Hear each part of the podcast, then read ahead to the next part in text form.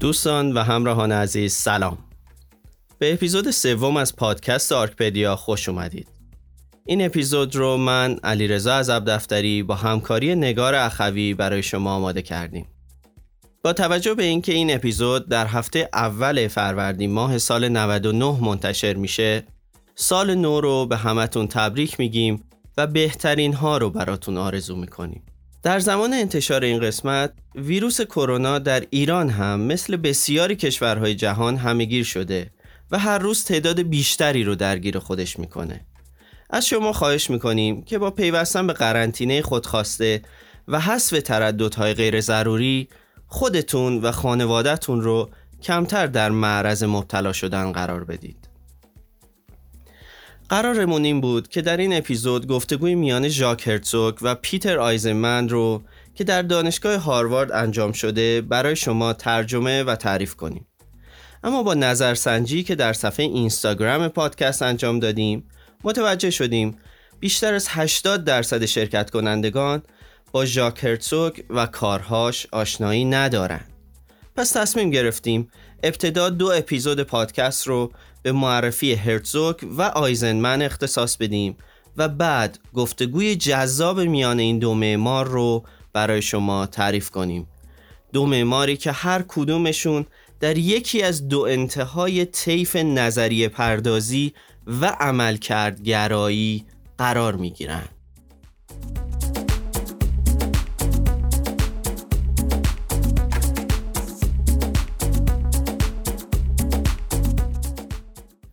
اپیزود شماره سه، ژاک هرتزوک.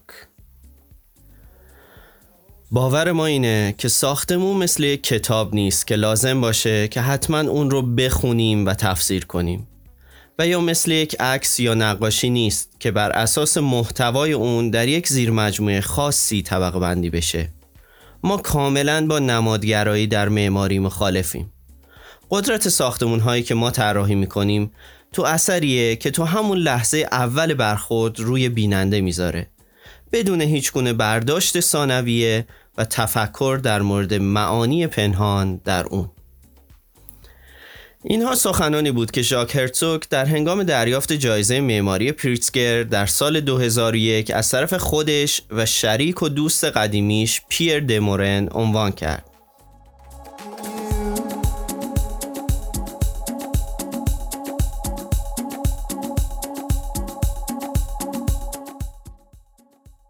ژاک هرتزوک و پیر دمرن هر دو در سال هزار و نهصد و پنجاه و در یک محله در شهر بازل سوئیس به دنیا آمدند. به یک مهد کودک رفتند و از آن زمان تا کنون با هم همکار و شریک هستند. جالب این که این دو دوست قدیمی وقتی برای اولین بار در هفت سالگی با هم آشنا شدند، به دو زبان مختلف صحبت می‌کردند. پیر فرانسه حرف می‌زد و ژاک به زبان محلی سوئیسی. زمانی که دوران متوسطه رو به پایان بردن، با هم با استفاده از اسباب بازی‌های لگو ساختمان‌های معروف سوئیس رو بازسازی می‌کردن. اما هنوز هیچ کدومشون تصمیم نگرفته بودن که توی دانشگاه می‌خوان چه رشته‌ای رو دنبال کنن. ژاک هرتزوک ابتدا وارد رشته بیولوژی شد، اما با توجه به علاقه شدیدی که نسبت به هنر داشت، رشته معماری رو به عنوان رشته‌ای که میتونه همه ابعاد مختلف هنر رو تو خودش جا بده انتخاب کرد. اما پیر دمرن از همون اول با توجه به توانایی‌هایی که توی طراحی و ریاضیات داشت، رشته معماری رو انتخاب کرده بود. اونها درس خودشون رو در دانشگاه فنی لوزان شروع کردند و بعد از یک سال به دانشگاه فنی زوریخ نقل مکان کردند و تو سال هزار و نهصد و هفتاد و پنج از اونجا فارغ التحصیل شدند. و تا سال هزار و نهصد و هفتاد و هشت که دفتر معماری خودشون تو بازل رو تأسیس کردن، تو همون دانشگاه به عنوان استادیار مشغول به کار شدن.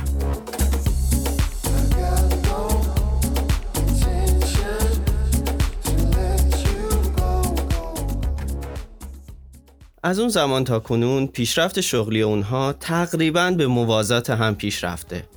ژاک هرتزوک در سال هزار و نهصد و هشتاد و سه استاد نیمه وقت دانشگاه کورنل نیویورک شد. شش سال بعد هر دو به سمت استادی دانشگاه هاروارد رسیدند و از سال هزار و نهصد و نود و چهار همکاری خودشون رو دوباره شروع کردند که این همکاری تا امروز هم ادامه داشته. امروزه هر دوی اونها استاد طراحی دانشگاه فنی بازل و استاد میهمان در دانشگاه هاروارد هستند. از همون ابتدای شروع همکاریشون توافقی نانوشته در بین اونها بوده که پیر دمرن بیشتر نقش مرد در سایه رو بازی میکنه و ژاک هرتزوک به عنوان چهره دفترشون مصاحبه ها و اظهار نظرها رو انجام میده.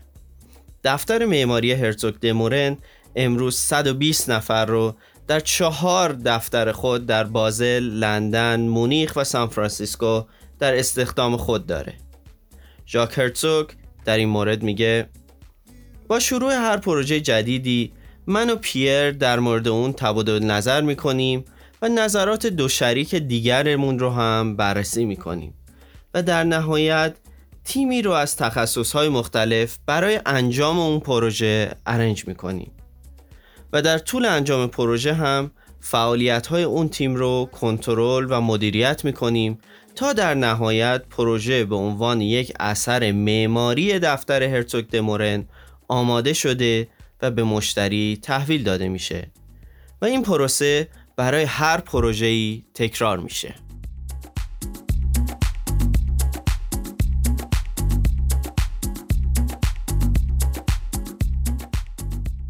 یکی از خصوصیات بارز هرتزوک و دمرن اینه که از همکاری با دیگران، مخصوصاً هنرمندان، در پروژه‌هاشون استقبال میکنن. یکی از کسایی که اونها خیلی در خیلی از پروژه‌ها باهاش همکاری کردن، رمی زاگ، هنرمند مفهومی سوئیسی بود. زاگ در طول حیاتش مطالعات و بررسی‌های مهمی رو بر روی هنر معاصر و اثری که بر روی فرهنگ میذاره انجام داد. اون چیزی که توی معماری زاگ رو به خودش جلب میکرد تأثیر فضاهای داخلی بر بیننده بود. زاگ در سال دو هزار و پنج از دنیا رفت. ژاک هرتزوک در مورد رمی زاگ میگه: اون برای ما مثل یک شریک و همکار همیشگی بود. ژاک هرتزوک در مصاحبه ها و مقالاتی که ازش منتشر شده این علاقه به همکاری با هنرمندان رو اینجوری توضیح میده. اون میگه: یکی از هنرمندانی که ما خیلی دوست داشتیم که باهاش آشنا می شدیم و کار می کردیم اندی وارهول بود. وارهول ورای طبقه بندی های معمول هنری حرکت می کرد. خیلی ساده انگارانه است که ما بخوایم وارهول رو به عنوان یک پاپ آرتیست طبقه بندی کنیم.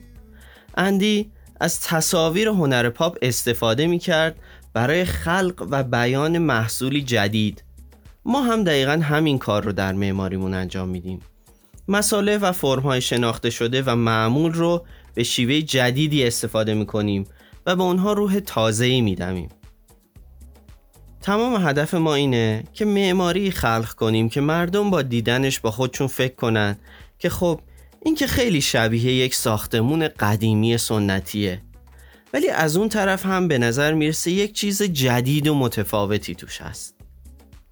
او ادامه میده: در معماری معاصر هیچ کس به این دستاورد نرسیده که بتونه ساختمونی طراحی کنه که در کنار اینکه کاملا معمولی و ساده است و اصلا نگاه ها رو به سمت خودش جلب نمی کنه، در عین حال یک بعد جدید و حرفی تازه برای گفتن داشته باشه، حتی اگه این بعد جدید برای بیننده آزاردهنده باشه. ما عاشق این هستیم که هنجارها و کلیشه های معماری رو زیر پا بذاریم و البته برای رسیدن به این هدف یکی از بهترین راه هایی که داریم کار کردن با همین هنجارها و کلیشه هاست.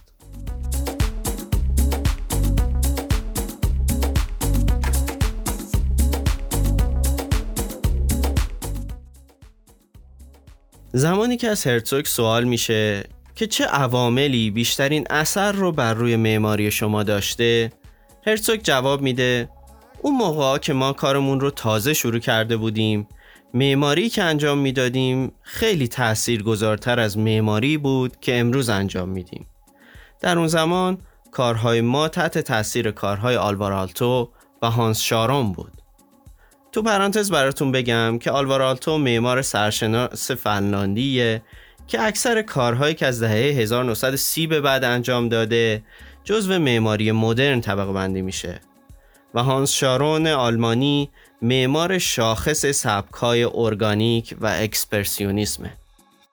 هرتزوک ادامه میده: در زمان دانشجویی آلدو روسی که استاد ما بود افق‌های جدیدی رو در معماری برای ما ترسیم کرد و شیوه جدیدی از تفکر در مورد معماری رو به ما آموزش داد. آلدو روسی معمار ایتالیایی برنده جایزه پریتزگر در سال هزار و نهصد و نود. قبل از روسی، لوسیوس برکهارت جامعه شناس و اقتصاددان سوئیسی استاد ما بود که تمام تأکیدش در تدریس به جای معماری بر روی جامعه شناسی و شناخت مردم بود و تمام تلاشش این بود که به ما یاد بده که قبل از اینکه شروع به طراحی و ساخت کنیم، مردم و فرهنگی رو که می‌خوایم برای اونها طراحی کنیم مطالعه کنیم و بشناسیم. البته امروز این ایده برای من که یک معمار با تجربه هستم بسیار منطقی و جذابه، ولی در دوران دانشجویی برای یک دانشجوی جوان معماری که در پی طراحی و خودنمایی بود بسیار خسته کننده و آزاردهنده بود. بعد از برکهارت آلدو روسی اومد و دوباره ما رو بر روی معماری متمرکز کرد که برای ما بسیار هیجان انگیز بود و ما با آتش فراوانی دوباره شروع به طراحی کردیم. به این ترتیب که نگاه کنیم میتونم بگم بیشترین تأثیر رو آلدو روسی بر روی معماری ما داشته. البته روسی تأکید زیادی به تأثیر معماری بر روی بیننده داشت که ما هیچ وقت صد درصد در پی این تاثیرگذاری نرفتیم. در اینجا میتونم براتون اعتراف کنم که معماری ژاپن هم تأثیر خیلی زیادی بر روی تفکرات ما داشته. در سفری که ما به ژاپن داشتیم اختلاف فاحش و بدون فاصله مقیاس بین ساختمان‌های قدیمی و جدید برامون خیلی جذاب و قابل توجه بود. شاید دلیل این جذابیت برای ما این بود که ما خودمون از کشوری می اومدیم که ساختمان‌های مسکونی دوست داشتنی و راحت در کنار طبیعت وحشی و زمخت کوهستان‌های سوئیس قرار گرفته بود.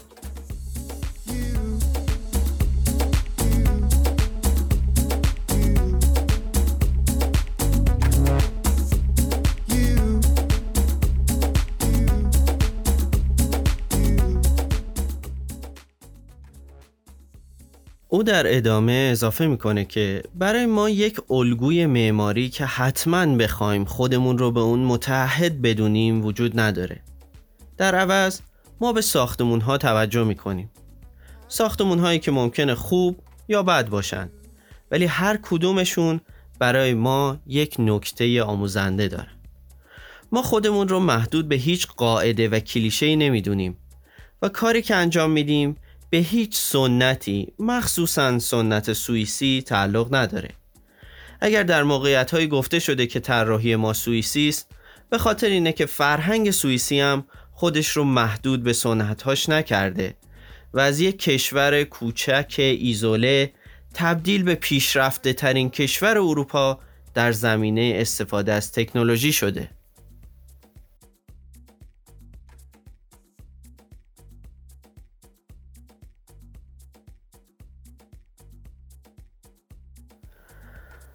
رافائل مونئو، معمار اسپانیایی که در سال هزار و نهصد و نود و شش برنده جایزه پریتزگر شده، در مقاله‌ای در مجله اسپانیایی ایوی در مورد این دو معمار می‌نویسه: هرتزوک دمرن رو میشه جزو معدود معمارانی به حساب آورد که کارهاشون در راستای بازگردوندن معماری به جایگاه اصلیشه.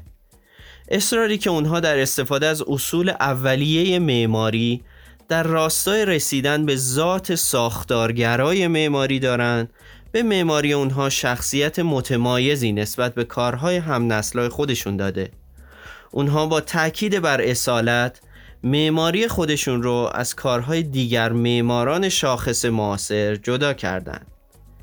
هرتزوک و دمرن با طراحی و ساخت گستره بسیار متنوعی از انواع کاربری‌ها قدرت خودشون در طراحی و انعطاف پذیری فکریشون رو با کیفیتی در سطح جهانی به نمایش گذاشتن. اینکه اونها همواره در مسابقات مطرح بین المللی حضور دارن، در کنار مقالاتی که از اونها در مجلات معتبر معماری دنیا منتشر میشه و کنفرانس‌های آموزشی که در مؤسسات سطح اول آموزش معماری دنیا ارائه می‌کنند، باعث شده پروپوزال‌های اونها همیشه یکی از اصلی ترین گزینه‌های انتخاب شدن در هر مسابقه‌ای باشه. اما واقعاً چه چیزی در کار اونها وجود داره که هم نظر دانشجویان و معماران آکادمیک رو به خودش جلب می‌کنه و هم نظر منتقدین آثار معماری رو؟ من در جواب این سوال میخوام با جرأت بگم که اونها قهرمان برانگیختن احساسات تازه و نو در هر کسی هستند که با معماری اونها مواجه میشه و با این شیوه معماریشون تونستن از اونهایی که دنیا رو به صورت از پیش مشخص شده و کلیشه‌ای میبینن پیشی بگیرن. در دنیای هرتزوگ دمرن هیچ کلیشه‌ای وجود نداره و هر اتفاقی ممکنه بیفته و این در معماریشون هم منعکس میشه. حتی امروزه هم بازی‌های خارج از عرفی که اونها با متریال‌های قدیمی انجام میدن، کنار دوری کردن از طراحی و ساخت ساختمان‌های شاخص معماری، اونها رو از بقیه متمایز میکنه.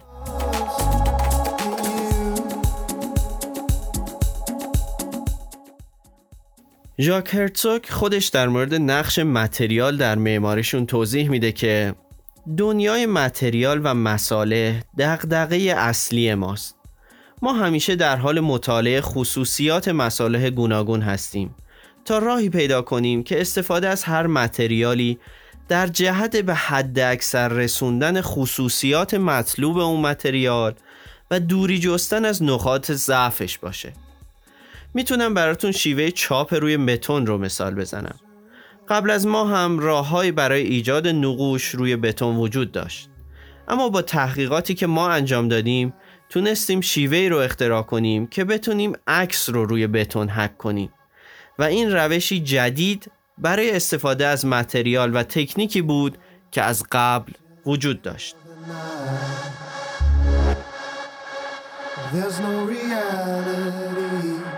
هولی بریک در مقاله‌ای در نیویورک تایمز تحت عنوان زیر پوسته در مورد هرتزوگ دمرن می‌نویسه معماری اونها رو نمیشه تو هیچ یک از سبک‌های معمول امروز از مدرنیسم و پست مدرنیسم گرفته تا مینیمالیسم طبقه بندی کرد. اونها با استفاده از احجام محدودی که به وسیله متریال و مصالح غیر متعارف شکل گرفتن، سبکی از معماری رو پدید آوردن که هم بر روی خودآگاه بیننده تأثیر میذاره، هم روی ناخودآگاه و احساساتش، و همینه که باعث شده مخاطبین معماریشون بسیار گسترش پیدا کنه. اگر من بخوام اونها رو در دسته خاصی قرار بدم، حتما اونها رو عملگرا و پراگماتیسم میبینم. هرتزوک و دمرن جزو اون دسته معمارانی نیستن که بخوان با ارائه تئوری‌های معماری تفکرات جامعه رو به سمت خاصی رهبری کنن. در عوض اونها به دنبال اینن که از هر جایی که میتونن برای کارهاشون ایده بگیرن و فرقی هم براشون نداره که منبع ایده و الهامشون کجا باشه. از میان پروژه‌های اخیرشون وقتی ساختمان موزه مدرن تیت در ساحل جنوبی رودخانه تیمز لندن رو با ساختمان بندر جدید تنریف در جزایر قناری در کنار هم قرار میدیم، به گستره فکری این دو معمار در برخورد با پروژه های مختلف پی میبریم.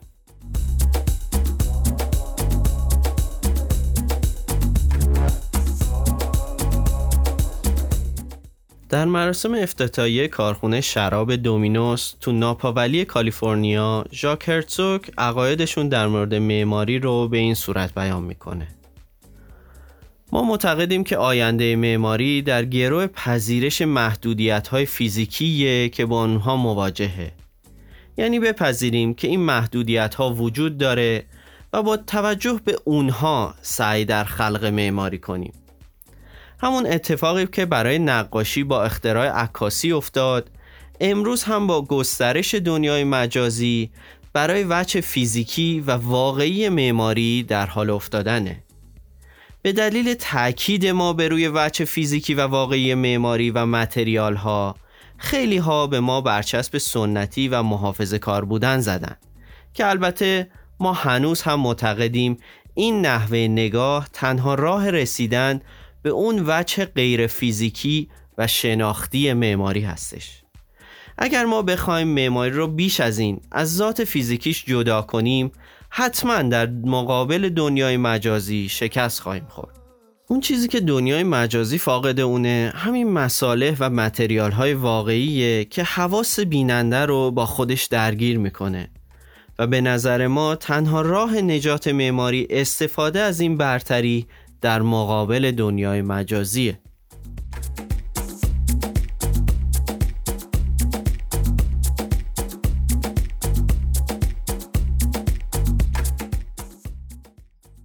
در اینجا از بین تعداد بسیار زیاد پروژه های دفتر معماری هرتزوک دمرن به تعدادی از شاخصترین های اونها اشاره میکنم.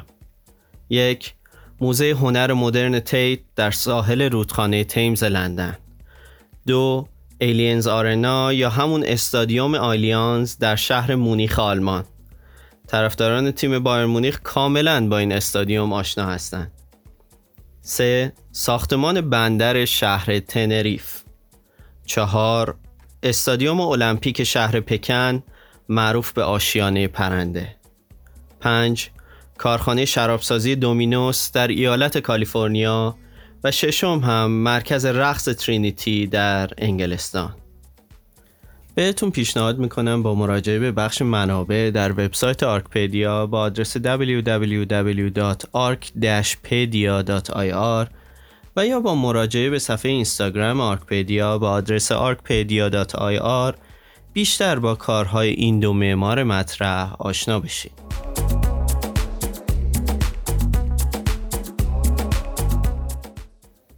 باز هم تاکید میکنم که ما در پادکست آرکپدیا در پی ابراز نظرات شخصی خودمون در مورد معماری نیستیم و این پادکست رو به عنوان پلی میبینیم برای رسوندن منابع معتبر معماری دنیا به علاقمندان ایرانی. شما هم اگه فکر میکنین محتوای این پادکست میتونه برای کسانی که میشناسید جذاب باشه، حتما پادکست رو به اونها معرفی کنین. اپیزودهای پادکست آرکپدیا رو میتونین از طریق اپلیکیشن های پادگیر مثل اپل پادکست، کاست باکس، اسپاتیفای، گوگل پادکست و اپلیکیشن های مشابه و یا از طریق سایت آرکپدیا گوش کنین. تا ارتباطی دیگر، بدرود.